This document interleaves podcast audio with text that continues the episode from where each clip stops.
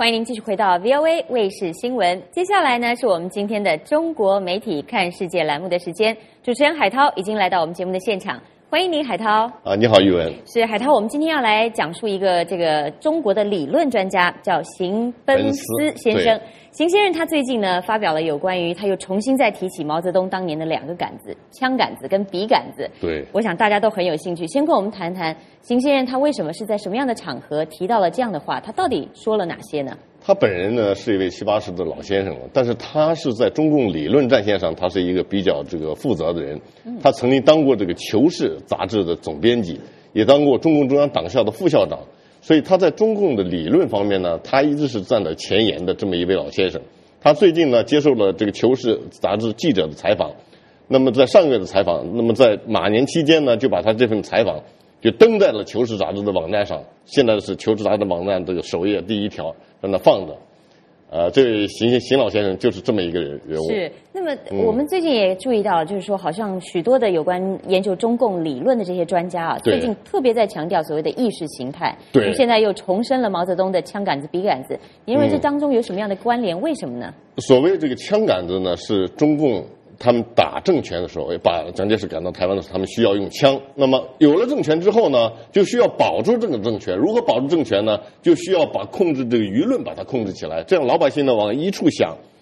这样的话，这就是把这个舆论控制起来。就在中共这个理论界术语来说，这就是意识形态的问题，也就是老百姓或者现在特别是大学生，大家如何想问题，如何看待这个西方的自由化。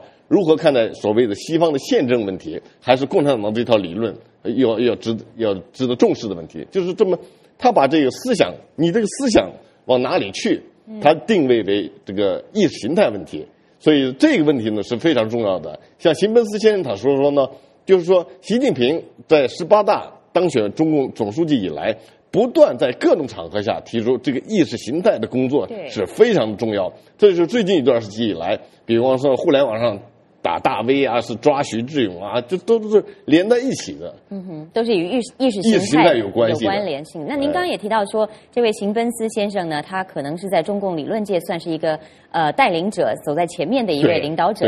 那也有很多人想，就是说他在在这里又重新的着重在探讨了有关于这两个杆子，这个枪杆子、笔杆子问题。那么他能不能算是，比如说习近平的幕僚？他的说法能不能传达现在中共高层的一个想法呢？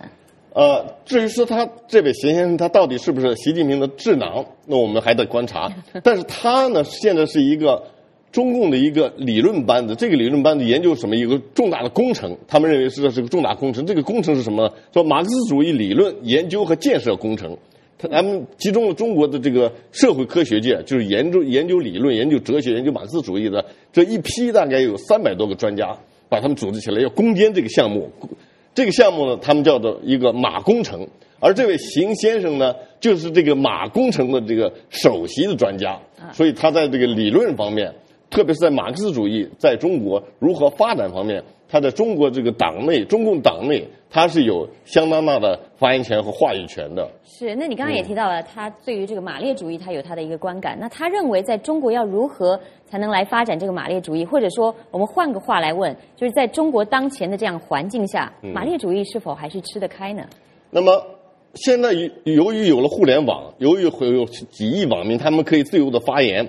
当局越来越意识到呢，就是在这个意识形态方面问题上，有越来越多的网民，好像是他们越来越倾向于西方的自由化，而偏向这个就是中国的这个。呃，就是越来越离这个中国的马列主义这个传统的说教越来越远，所以在这个情况下呢，不光习近平，不光习奔斯，好多中共的理论人，他们都大声疾呼啊，要赶快注意这个意识形态了，不然的话，老百姓的思想都变了。嗯，是，所以现在意识形态可以说是中共高层非常重视的一个话题啊。没错，我相信未来海涛还会给我们带来更多有关于中共的理论界或者是这个中共呃中国民众的一些对于这个中共理论的一些反应。非常感谢你，海涛，谢谢你。谢谢。那么，如果观众朋友您想要查询我们今中国媒体。看世界的详细内容，我们也欢迎您登入我们美国之音中文网，我们的网址是 voa chinese 点 com。